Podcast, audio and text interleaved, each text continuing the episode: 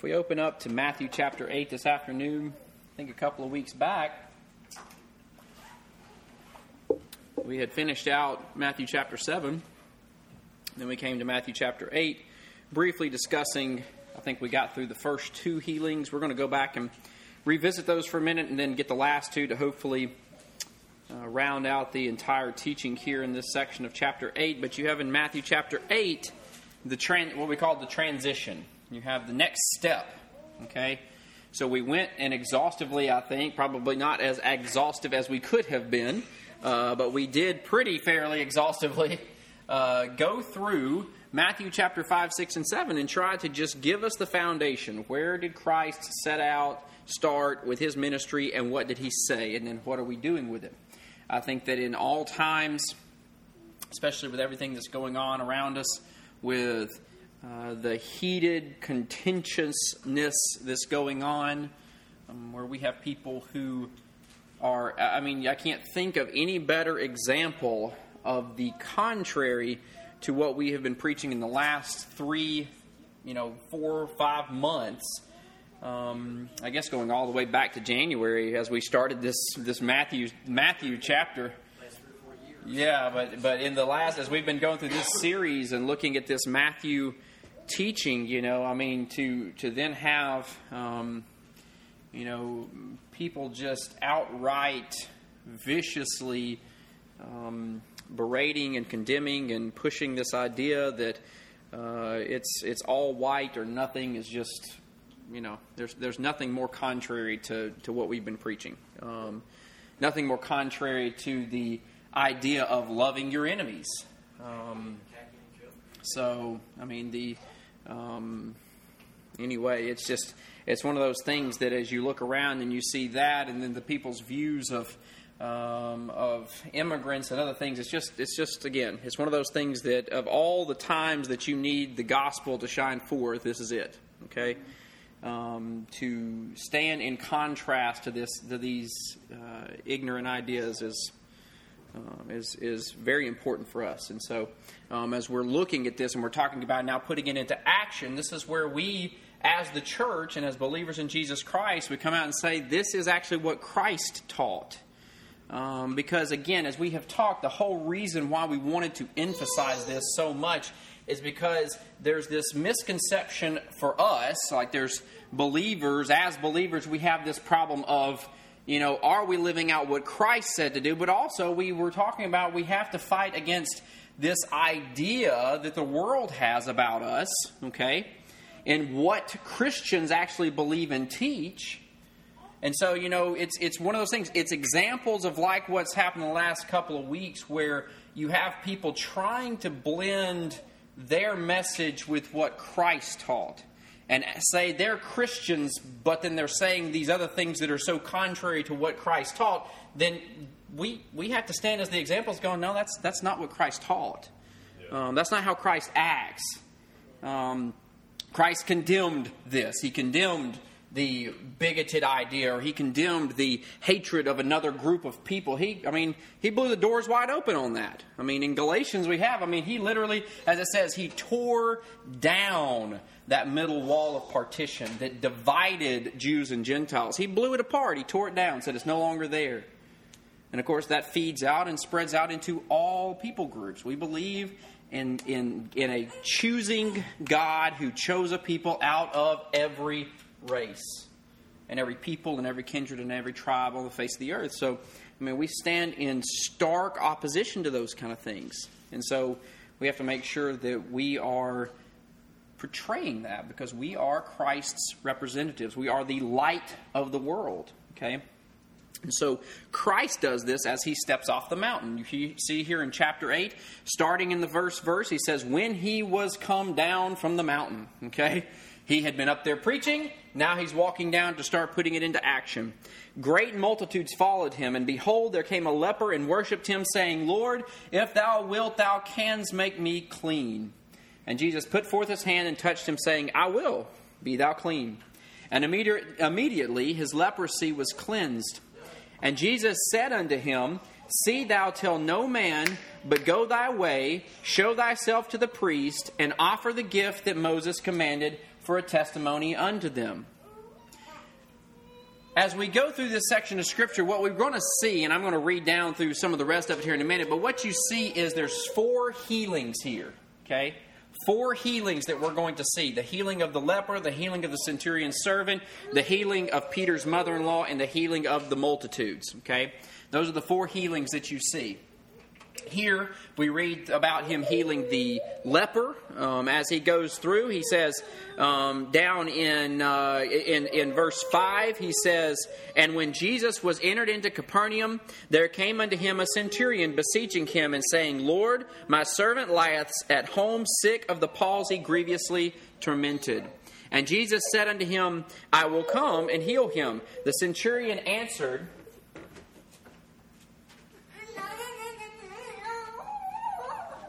Sit and be quiet. Sit and be quiet. Not another word. Hush. The centurion answered and said, Lord, I am not worthy that thou shouldest come under my roof, but speak the word only, and my servant shall be healed. Hush now.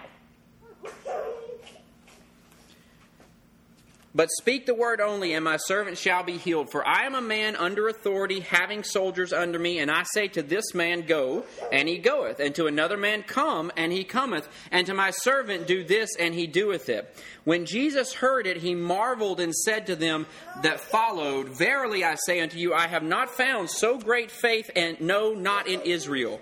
And I say unto you that many shall come from the east and west and shall sit down with Abraham and Isaac and Jacob in the kingdom of heaven, but the children of the kingdom shall be cast out into outer darkness. There shall be weeping and gnashing of teeth. And Jesus said unto the centurion, Go thy way, and as thou hast believed, so be it done unto thee and his servant was healed in the self same hour. And when Jesus was come into Peter's house, he saw his wife's mother laid and sick of a fever. And he touched her hand, and the fever left her, and she arose and ministered unto them. When the even was come, they brought unto him many that were possessed with devils, and he cast out the spirits with his word, and healed all that were sick, that it might be fulfilled which was spoken by Isaiah the prophet, saying, Himself took our infirmities and bore our sicknesses. So you have four separate healings here. And I don't think they're inconsequential. I don't think they're just ad hoc thrown in. I think they're there for a purpose. They're there to exemplify and to draw us into four different kind of areas where Christ is showing his healing powers. Okay? Now, this is when we see this and we see him first healing this leper. You know, leprosy was something, as we talked about before, there's a long time history with leprosy, okay, especially in the Bible, a, a contractable disease that is incurable. There is no cure for this leprosy. There is not a drugstore. You can't run them by the CVS. There's not something that you can do to fix it, okay? So here, when you got leprosy in the Old Testament and it, or in the Bible, in the Old Testament times and in biblical times, it didn't matter who you were you could contract it, okay? It was indiscriminate, and it was incurable. And I think that was part of the issue, is that there was no way for you to get away from it. So it could get you, okay? And you were stuck with it. And this was a like soul shaming disease. Okay, number one because it was so visible. I mean, your uh, your limbs literally like rot off. That's how beautiful this is. Face and everything, I mean, you would literally just rot to death. Awful disease. Leprosy is still in existence today, okay? It's an awful disease. And it was always viewed as a type of sin, okay, and how sin affects our lives because it was something that's contracted, it's something that's incurable, okay, and it affects everyone, all right? So that's where this is kind of a type of that. And Christ is here healing this leper, and I don't think it is inconsequential. He is the first healed person that he records here. Okay? Number one, there's interesting things to grab out of this. He touched this man. Okay? That was a big no no. You didn't touch the lepers. Lepers were unclean. They had to walk through the city in the robes of white and shout unclean if they came near. They had to camp out outside of the, of the camp. They couldn't be in the city. They weren't allowed in except for very rare occasions. I mean, these people were ostracized, kicked out, don't touch, stay away from them. The nastiest, dirtiest people in the world, and you weren't supposed to mess with them, okay? Jesus went and touched them. Okay? Jesus went and touched him. Let that sink in. When we talk about our sins and we talk about how dirty we are and how messed up we are and how bad we are, and we think there's nobody who can touch us and, and we are just outside of society and that we're outside of God's kingdom and that there's just no way that God could ever be merciful or compassionate or loving unto us, I'm just too far gone. Just remember, Jesus just touched this leper. Had no problem doing it either. He didn't say, Oh, you got some. I mean, look, I come from the hospital setting. When I walk in a room, I'm like, gloves on I don't want to touch you, okay? I don't want to touch you or you're nasty, whatever. I'm to put my gloves on, okay? That's just, that's personal protective stuff that we're just ingrained in us in nursing school. You don't touch things because you touch them, it gets on you, you carry them to somebody else. You got infection control issues, you put your gloves on, okay? Jesus was no gloves, he wasn't complaining about it. He walked up, laid his hand on the man, and said, I will, be whole. Also, notice though, what's, what is embodied in this guy is his faith. Okay? He did not go to Bible college. He did not grow up in the, uh, even in the madrashas, which was the teaching, the schools, the Hebrew schools. He wouldn't have been allowed to grow up in that. He wouldn't have been a part of that. Why? Because he's a leper. He would have been out. He didn't know this was Jesus, the Messiah, the Lord of all, because he had heard his dissertation or he had been, I mean, he by faith knew you are the Messiah. He by faith knew you are the Savior. By faith, I knew you could heal me. And he says, I know you can if you just will. Okay? You grab hold of that because there is so many occurrences where people deny that Jesus is the Christ, and they have had all the teaching that should have turned them otherwise. You have Pharisees who keep the law to a jot and to the tittle and could understand and know everything about everything with the law, and they practice it perfectly. As Paul said about himself, as pertaining to the righteousness found within the law, I was blameless. Okay? And I don't think that is an over exaggeration. The Pharisees, that's what they did. But what was wrong with the majority of the Pharisees was not what they did, it was their heart. Oh man, they were great religious people but their hearts were wicked and evil. And so when you see them encountering Christ, there by all means deny that he was anything. What good thing could come out of Nazareth? That's what one of them said, but that is the idea. What, what good thing could come out of Nazareth? Who could this man be? He could never be the Messiah. He's just the carpenter's son. He must be doing works by the power of the devil, not by the power of God. This man had faith. I know you can. Maybe I don't know anything else about you. I don't know your lineage. I don't know where you came from. I don't know if you've met all the qualifications yet of the Messiah, if you've rode in on the donkey, if you've done all these things. But I know that you can heal me if you will. Yeah, and Jesus said, Amen. I will. Boom. You're done. Go sit with Grana. There's another area in Luke chapter 17 where there was a healing of lepers too. Again, showing the faith of some versus some who were just ready to get a free handout. Luke chapter 17, 12 through 19, it says, And as he entered into a certain village, there met him ten men that were lepers, which stood afar off. And, as, and they lifted up their voices and said, Jesus, Master, have mercy on us. And when he saw them, he said unto them, Go show yourselves unto the priest. And it came to pass that as they went, they were cleansed. And one of them, when he saw that he was healed, turned back and with a loud voice glorified God and fell down on his face at his feet, giving him thanks, worshiping him. Oh, and by the way, he was a Samaritan.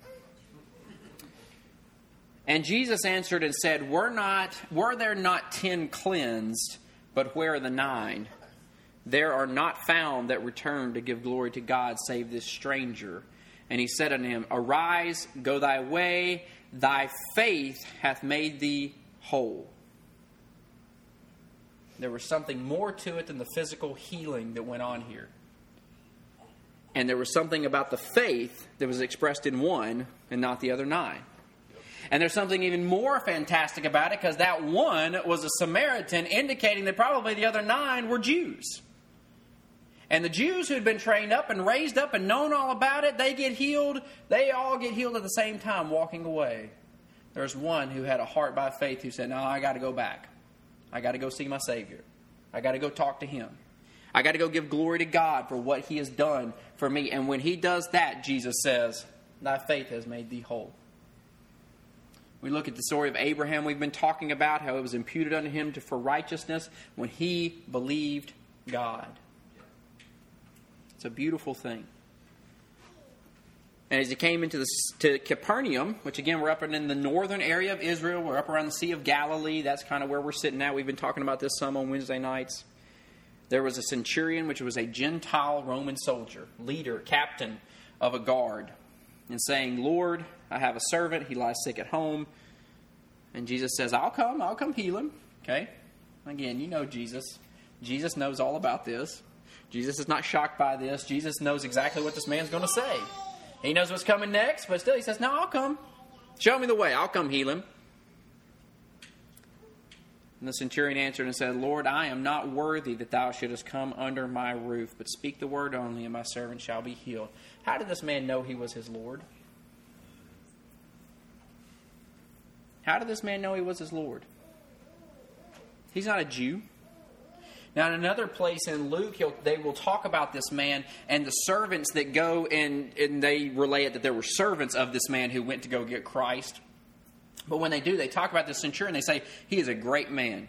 He has helped out the Jews in their cause. Okay? But he's not a Jew. He doesn't know the prophecies. He hasn't been reading Isaiah. He has been studying through Malachi or Haggai or one of them and going, oh, well, I mean, he came from Nazareth and, I mean, and, and of, of Little Bethany and all this stuff. And here, I mean, he's not tying all that together. But he comes up to Jesus and he says, Lord, I know that you can do this. And Lord, I know that I am unworthy to have you under my roof. What always shocks me about that, and what always kind of causes me to pause, is that we have so many people who will not come and profess their belief in Jesus Christ as Lord and be baptized and follow after Him, sitting in church all the time.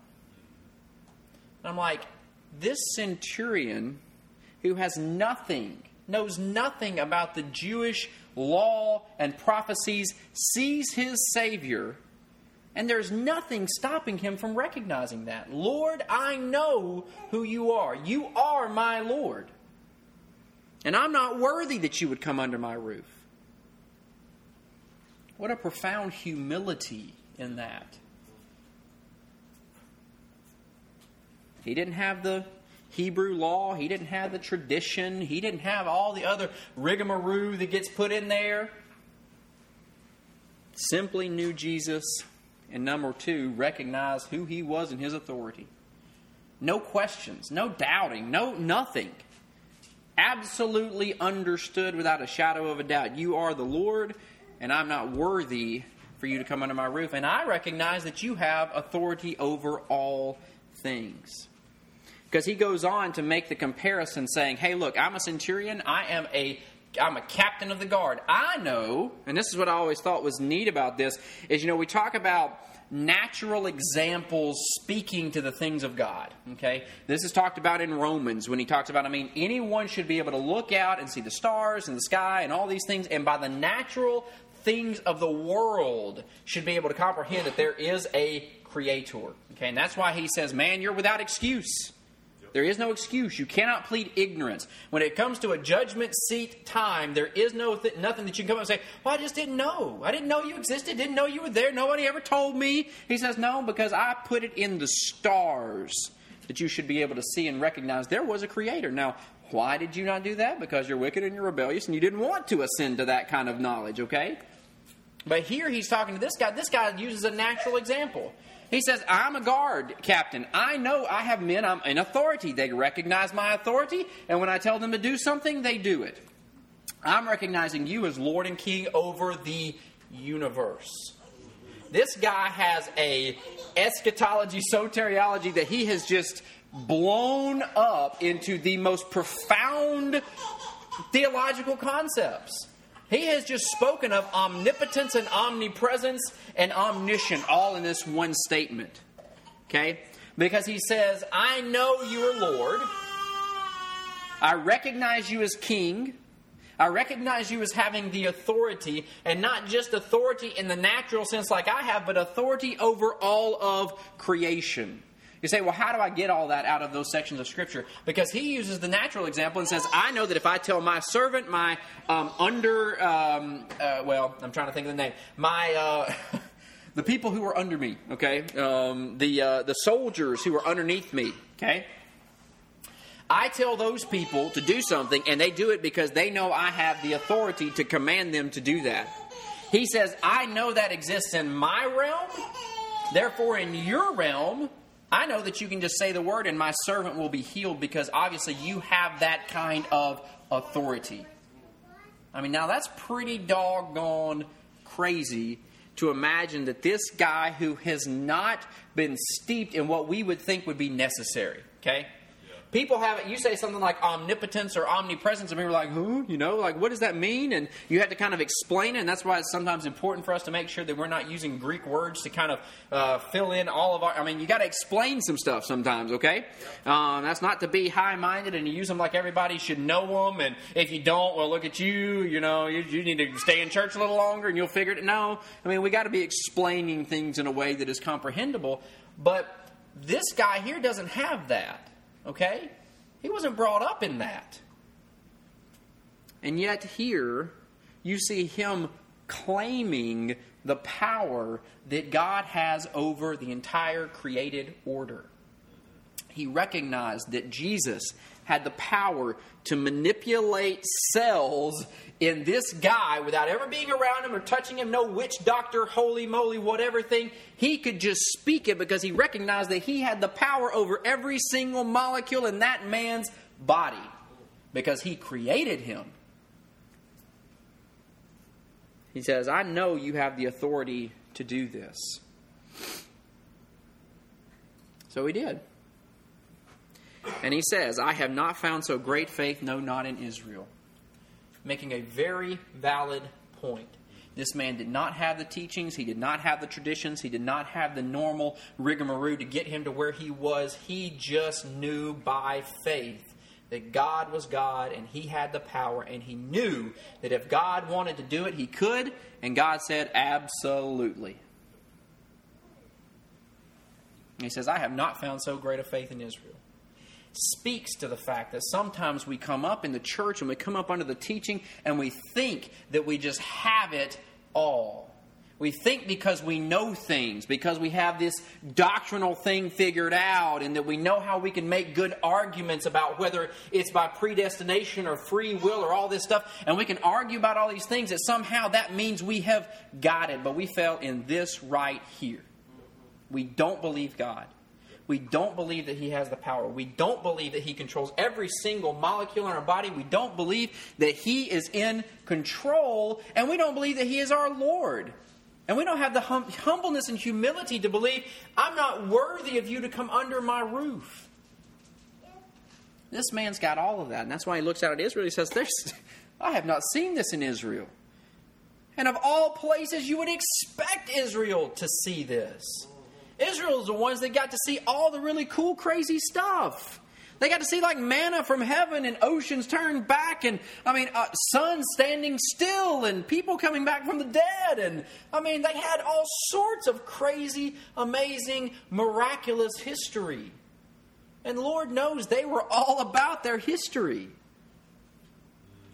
And yet, of all people, they should have been the ones to be like, hey, dude, I, you don't even, just go ask him. He doesn't even have to come to your house. This guy could do it, and, and he and he and he could do, it from. He, I mean, he has all power. I've seen him flip an ocean back on its end. I've seen him come down and melt mountains. I've seen him send fiery chariots of angels to come down and wipe out armies without everybody ever knowing. I mean, I've seen some stuff, okay? I've seen him turn water into wine. This guy turned water into wine. I've seen him do things. I've seen his power, I've seen his glory, I've seen his might. But instead, you have them going, well, you know, I'm just not really sure about him. You know, I'm not really sure about this Jesus guy. You know, he comes in, he kind of tells us that everything we're doing is wrong, that, you know, he's talking about the law and saying he's going to fulfill it, but then he's saying we got to, like, love our enemies. I mean, that just seems a little bit contrary. And, I mean, where is my room to be hateful and mean and bigoted and all these I mean, I should be able to do that, and here you are saying that I can't. I mean, this just can't be the Messiah because he's not coming and telling me things I want to hear. He's not coming and just tickling my ears and making me feel good about myself. He hasn't come and told me that I am a rare butterfly that needs all the attention in the world and that I deserve things. You know, I always think about the guy, uh, and I always forget his name, but I think it's not Kevin Smiley, but uh, it's off of Saturday Night Live that, that it's uh, that you are you are whatever you are beautiful, you are good, and doggone it, people like you. You know, this like self affirming guy, and you can go YouTube because it's hilarious. But anyway, that's what this that's what we expect. Okay, that's what these people expected. Oh, here we go. If he's the Messiah, he's going to come in. Israel's going to be back on top. I'm going to be in my position of power again, and I'm going to have it affirmed. We're going to have this great awesome, nationalistic, you know, ethnocentric thing come back and we're going to be established and we're going to be able to strut around and say, yep, look, we are Israel again. And he came in and said, no, you know, and in fact, I'm getting Gentiles in here. We're going to show how you're just one of many. Oh, well, I don't really like that. It's not what I wanted to hear. I wanted flaming chariots and swords, and I wanted the Romans to die, and I wanted all these things to go out, and I wanted our country back, and I wanted our nation back, and I wanted our, you know, I wanted our temple on the hill, and I wanted all these things, and I, more importantly, I wanted the status, the fame, the wealth, and the glory. But I don't want you, Jesus. This meek, humble guy coming in and healing all these people, taking care of Gentiles, taking care of Samaritans. No, we don't need you. But here you have the example of the centurion who just blows our mind. Okay? We don't think it's that special or applicable probably to us today because we're so far removed from this. We're so down the road. Jesus has been working in places all over the world in Africa, Asia, Middle East, all these places. There's all this diversity and all these things. But at this point in time, in this context, to have a centurion soldier held up where Jesus goes, You see this guy? This is the example of faith. Well, what about Abraham? No, no. Centurion. The Gentile soldier I didn't hold I didn't go over here and like resurrect Abraham's bones and hold him up here. This is the guy that you should be looking at and going, "Hey, he he believed me. He trusted me. He acknowledges my power. I mean, that would be a big slap in the face. And even more than that, he tells them they, that, that uh, about those who were in Israel, he says, that many shall come from the east and west and shall sit down with Abraham, Isaac, and Jacob in the kingdom of heaven, but the children of the kingdom shall be cast out into outer darkness. There shall be weeping and gnashing of teeth. We mentioned this Wednesday night. This is where Christ is basically saying there's a bunch of you Jews who think you're going to get in just because you're saying, oh, well, I'm a Jew and this is what I do and this is where I've been a part of and this is my lineage and I deserve a place at the table. And Jesus is going to go, no.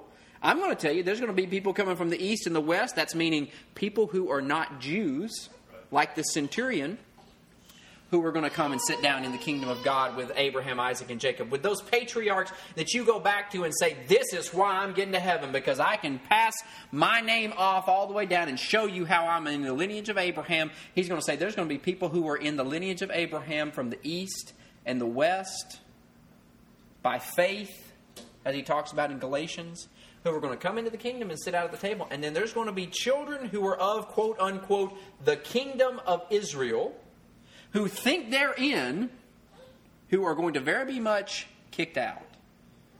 And there's going to be weeping and gnashing of teeth. They're saying, oh, well, we expected all this. We thought this was going to come to us.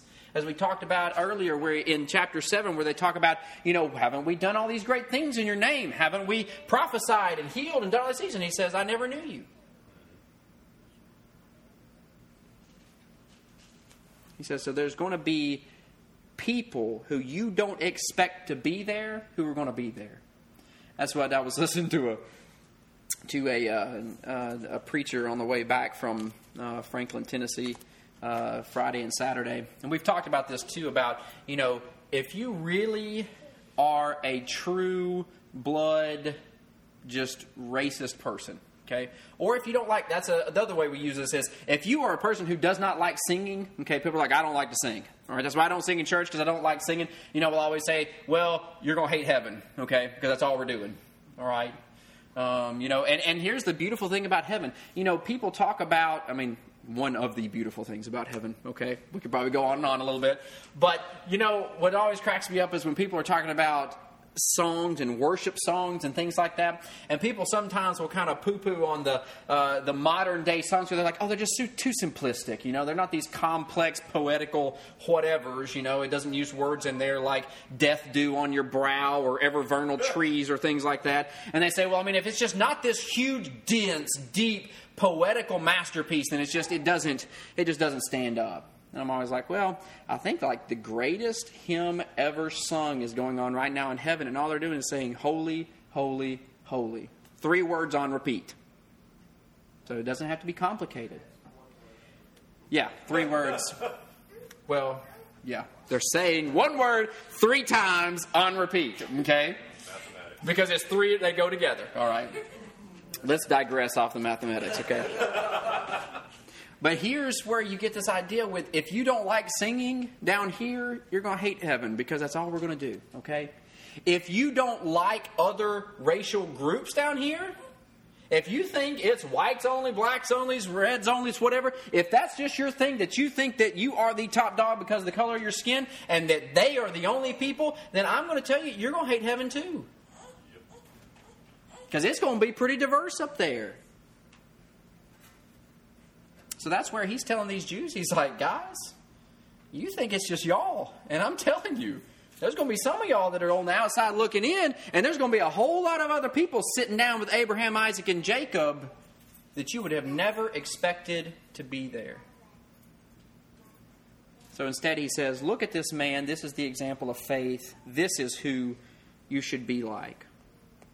You go on down into the Peter's mother in law, and this is also, I mean, hey, if you ever wanted to know, Peter obviously was married. You got to be married to have a mother in law. Paul never expresses that he was married.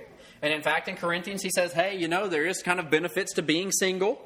Um, he's obviously not countermanding the things of God, where God says, good and very good, not good man be alone, woman's awesome, bone of my bone, flesh of my flesh. You know, I kind of jokingly said yesterday at the marriage that we did, uh, you know, that is a poetic phrase, okay? Adam breaks out into a song when his wife is brought to him. This is bone of my bone, flesh of my flesh. That's a song, okay? He was so excited he broke out into song, okay? But Paul's not undoing that. Paul is just saying, hey, there are benefits to being single, and God gives singleness, singleness to some people, okay? And says, this is your gift, and he does it as a way of saying, I want you devoted to my service, and that family and wives and children and all those things, as we all know, and as Brother Todd made mention of this uh, this afternoon, you know, it comes with complications, problems, and issues sometimes. And so he says, There's some people I have called out to be devoted 100% to serving me. And so here, though, we see Peter married, and his mother in law is sick. I don't know if Peter was just trying to get extra bonus points, okay? There's a way in which you could butter up and take care of your mother in law. Maybe that's going to secure you something in the future. I'm not saying that I have anything to do that, even though I did give my mother in law three children before anybody else did. Um, you know, I'm just saying, whatever. But, I'm not going to say I'm first or the greatest. I didn't use those words. You can, but I didn't use those words. But here he has a mother in law who's sick with a fever. Now, I have had three kids in the last three weeks have fevers like every day, okay? And if they had had other things associated with them, I probably would be a little bit more concerned. But otherwise, it's I've got a headache, I got a fever. Well, knock it out with some Tylenol, go to bed, we're good, okay? Fevers don't usually rank on the hierarchy of, oh my gosh, we have a critical problem here, all right? Unless we're 103, 104 having seizures, okay? But I mean, fevers are just sometimes just fevers. That's it. You can have a fever from having teeth. You can have a fever from having a stomach bug. You can have a fever because you want to get out of school. I don't know what it is. But you can have fevers sometimes. Peter's mother in law is sick with a fever. You've had a leper. You've had a palsy, tormented, viciously person, and now you've got his mother in law who has a fever. Now, I'm not throwing off and saying that her fever was some kind of inconsequential thing. I would say, though, probably. On the scale of 1 to 10 of critical, life threatening diseases at this point, and of what we have just addressed, his mother in law's fever is going to be close to the bottom. In a good way, though. Christ comes into this house and heals this woman's fever, and she gets up immediately and starts helping and doing stuff. There's about three or four different things you can grab out of that. One of them, number one, is that this healing is instantaneous. There are some times when he does things like spit in clay and rub it on eyes, and it, you know, and it, it manifests in different ways. Here he just walks in there and grabs her up, and boom, she's healed, and here we go. She's not only healed instantly, she's like 100% recovered. She feels great. She's up, she's running around, she's cooking dinner, she's taking care of these people in her house. Awesome woman, okay? That's just very awesome lady, Peter's mother in law, all right? Uh, it's, it's very much reminiscent of a lot of women that I know that it's like, you know what? I'm back at it, let's go, we got stuff to do, let's take care of it, okay? Don't have time to be sick. I bet you've all heard that before. But here you go, she's healed instantaneously, 100% healed, all right? And she gets up and she starts helping. The other thing, though, that I think is important is this zeroes down to a very intimate healing. This is Peter, his apostles' mother in law. He has gone into her house, he has gone to her bedside, he has raised her up. Very, very intimate. This isn't the long distance phone a friend healing for the centurion. This isn't the leper. This isn't, I mean, he is intimately involved with this woman's healing. It also shows, in my opinion, okay, we'll just throw that out there. In my opinion, as we've talked about the scale of 1 to 10, okay, leprosy, fever, we're going to say that fever is a little bit less life threatening at this point, okay? But what you gain from this too is that there's nothing too trivial for Jesus Christ. He doesn't look at this and say, Look, I got bigger things to do. I'm sorry I don't have time to come in there, Peter, to hear your mother in law. That's kind of a sidestep off of our path. I got to get down here to Capernaum. I got stuff to do, man. I've only got a limited time here. I've got a lot of things I got to accomplish while I'm here. No, he takes the time to walk off down to Peter's house, go in, and heal this poor woman.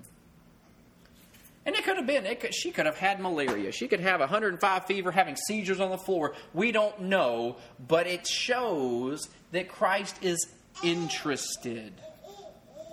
There's so many times people will say, I don't think that my problem is all that big of a deal to trouble God with.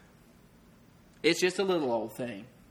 It's nothing to worry about. People got bigger problems. People got leprosy and they need healing. People have got palsies, they need healing. You know, all this stuff.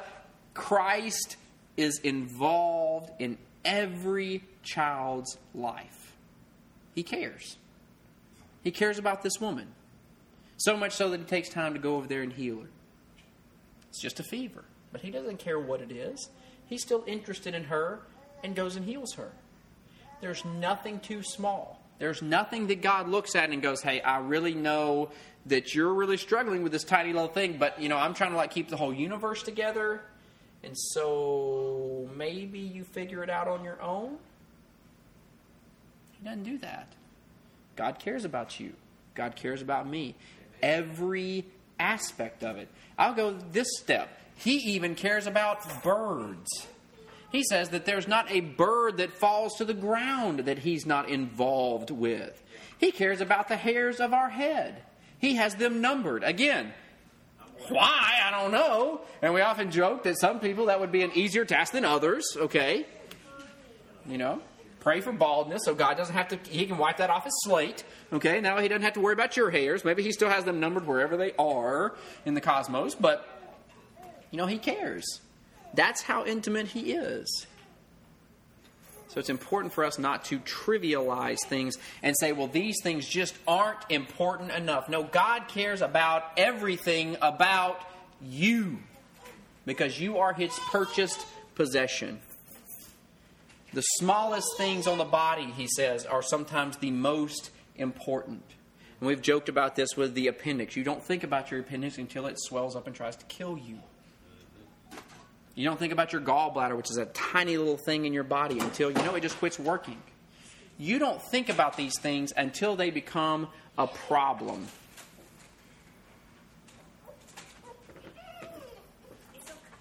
Speaking of a problem, you better quit. So, speaking of problems, so there's nothing too small, nothing too unimportant for him. Lastly, he makes the healing of the multitudes that we'll close with. And he, all these people come to him possessed with devils, and he casts out the spirits with his word, and healed all that were sick, that it might be fulfilled which was spoken by Isaiah the prophet, saying, Himself took our infirmities and bare our sicknesses. And it's important because I've said this multiple times, and y'all have heard me say it, that you know, Jesus didn't have to do this, okay? We've talked about this as he goes through his ministry, and we've said, he does do it, and it is a fulfillment of prophecy. But Jesus isn't doing it just because he says, Oh, God made that prophecy way back in Isaiah. Now I got to take care of it. If I don't, then it won't be right. He's doing it because he had all anticipation and expectation to do it. And God knew that he was going to do it because he had already said he was going to do it. So the prophecies were just telling something he already had planned to do. But he didn't have to. Healing our infirmities doesn't save us from sins and get us into heaven. Healing our infirmities was not a necessity to get us in the right physical position so that we could go to heaven.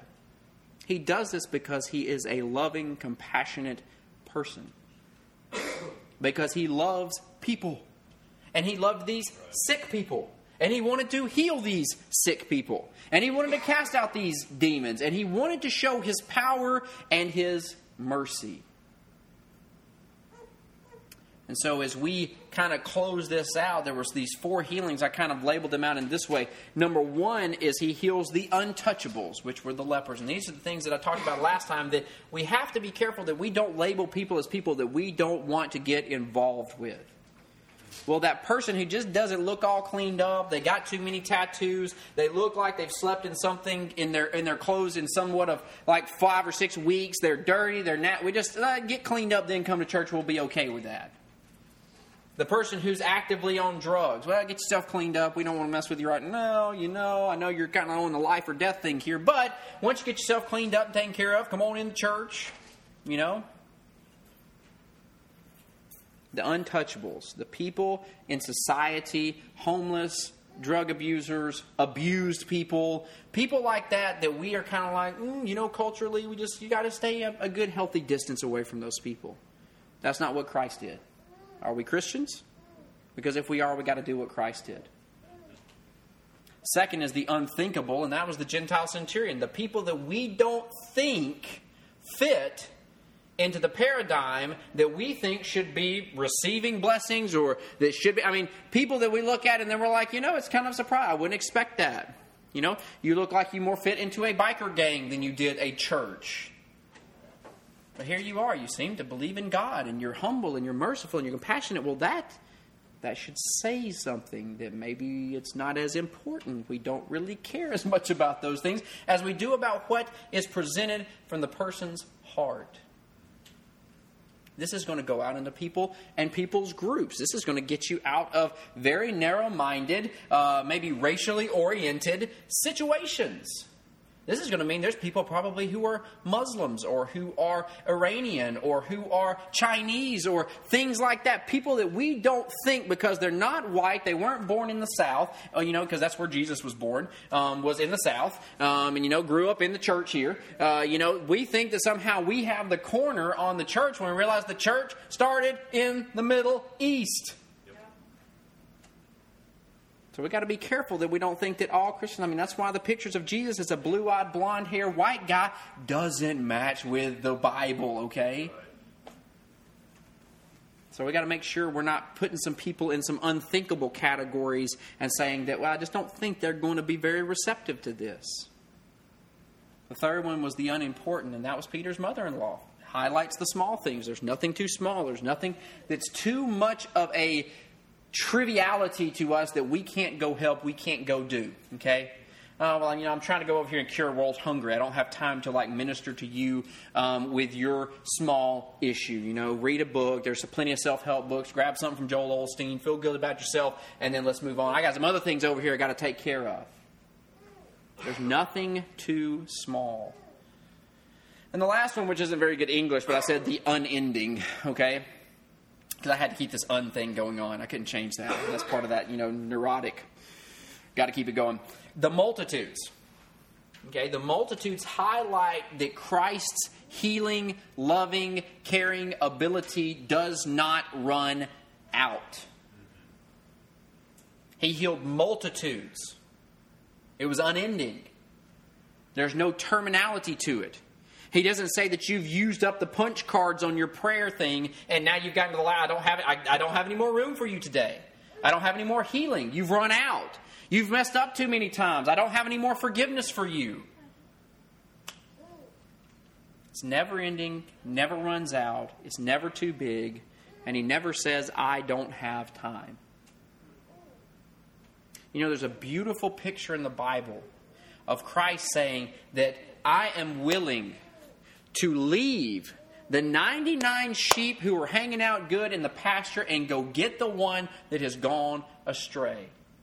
And he never got, puts a term limit on that. He never says, I do it once and then you never go astray again.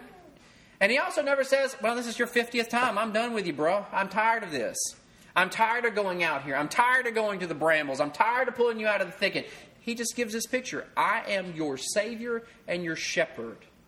And I'm willing to go get you back out of the ditch that you've gotten yourself in again and again and again. And you say, Well, how do I know that? Because he tells Peter to forgive someone 70 times 70, implicating that he doesn't have a term limit on forgiveness. He doesn't say, Well, you're done. I'm sorry. Peace out. Goodbye. I've, I've let you go. I, I don't care about you anymore. I know I died for you. I know I saved you. I know I gave my blood for you. I know I said you're my temple, you're my purchase possession, all these things. And I know I said that I'll never leave you or forsake you. But, you know, I'm just, I'm done with you. I've run out. I've run out of patience. I've run out of time. I've run out of ability. I've run out of help. I've run out of power. I've run out. He doesn't run out. It's never ending. He healed multitudes after multitudes after multitudes. Nowhere does it implicate that somehow his power diminished with time. So it's important for us to grab that and understand God has it all. Okay? There's nothing too small, nothing too big, nothing too untouchable, nothing outside of these bounds of cultural things that we have put on it. God is a beautiful Savior. And I hope that we reflect that in our lives. That when we talk about the unending, that we quit putting a term limit on how often we're going to forgive somebody. Remember, we talked about this with prayer. God said, Well, if you don't forgive, I'm not going to forgive. he doesn't say, Oh, after you've met certain criteria, that we won't think that there's anything that's too small for our lives, that we'll always be wanting to help somewhere, somehow, somebody, whatever it is. That we don't distance ourselves or close ourselves in and say there's only certain people I'm willing to help. So I hope these things have been beneficial, and we'll continue to look through them and get into kind of the next sections of this. And y'all can always read ahead because you know where I'm going next. May God bless us to think on this.